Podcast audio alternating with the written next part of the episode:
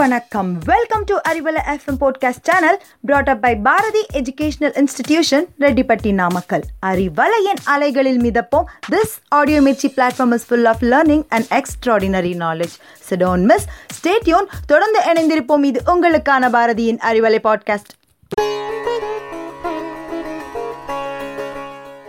என் அன்பிற்கினிய அறிவலை நேயர்களே பணிவான வணக்கம்.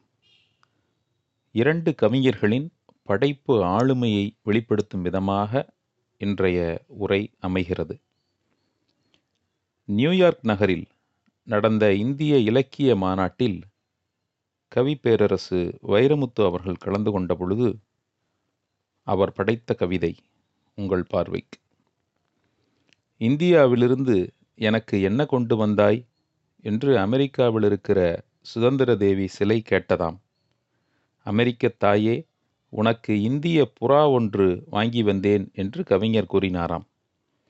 புத்தன் கைகளில் தானியம் தின்று வர்த்தமானனின் கண்ணீர் குடித்து வள்ளுவன் வள்ளலார் வார்த்தை பழகி காந்தி பள்ளியில் அகிம்சை பறித்து நேருவின் தோளில் நியாயம் பயின்று அழகிருந்தும் கொத்தாத அகிம்சை புறா என்று இந்தியாவிலிருந்து கொண்டு வந்த புறாவின் இயல்பை மட்டுமல்ல இந்திய மக்களின் மாண்பையே தன் கவிதையால் எடுத்துரைத்தாராம். கவனிக்கப்பட வேண்டிய கவிதைதானே இது? நீங்கள் கேட்டுக்கொண்டிருப்பது அறிவலை பேசிக்கொண்டிருப்பவர் நாராயணமூர்த்தி. ஏறத்தாழ அரை நூற்றாண்டுக்கு முன்னர் எழுதப்பட்ட ஒரு கவிதை. எழுதிய கவிஞர் சாகித்ய அகாடமி விருது பெற்ற கவிஞர் மு. மேத்தா அவர்கள்.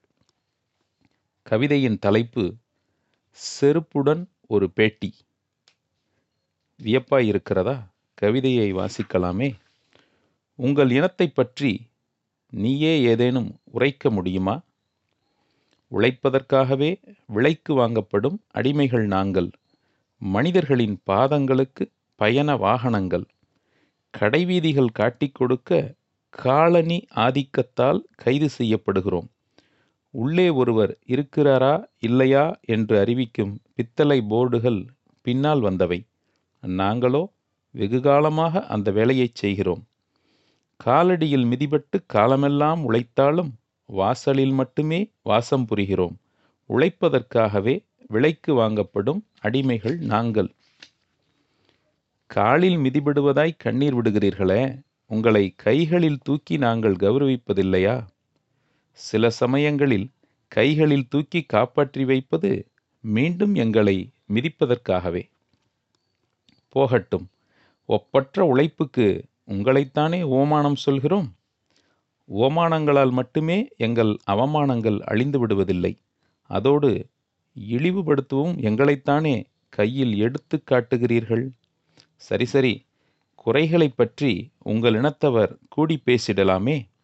எவ்வித முன்னறிவிப்புமின்றி எங்கள் கூட்டங்களை கூட நீங்களே ஏற்பாடு செய்துவிட்டு தீர்மானம் நிறைவேற்றும் முன் திடீரென்று கலைத்து விடுகிறீர்களே. நீங்கள் கூட்டம் போடும்போது பார்வையாளர்கள் பங்கு கொள்வதுண்டா? கோவில் வாசலில் வைபவ நெரிசலில் நாங்கள் கூட்டம் போடும்போது எங்களில் புதியவர்களை சில கொள்ளைக்காரர்கள் நோட்டம் போடுகிறார்கள். மரியாதைக்குரிய செருப்புகளே தனியாக உங்களுக்கென்று தத்துவ பார்வை உண்டா? உண்டு.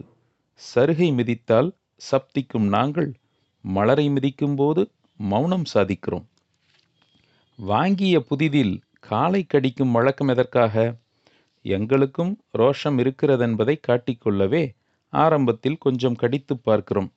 தொடர்ந்து போராடும் தோல் வலிமையற்றதால் பாதம் படப்பட பணிந்து விடுகிறோம்.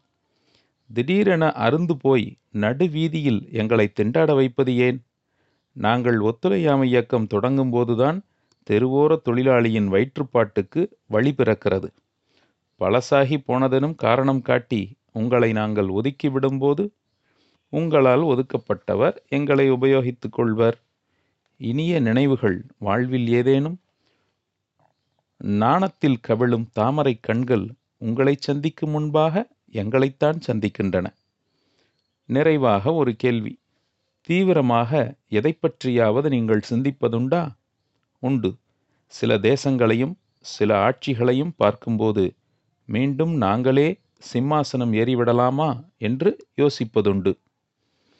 பரதன் பாதுகையை சிம்மாசனத்தில் வைத்தல்லவா ஆட்சி செய்தான்?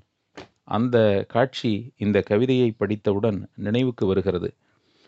அன்பானவர்களே நல்ல கவிதைகளை தேடி படிப்போம் கேட்டு ரசிப்போம். நன்றி வணக்கம்.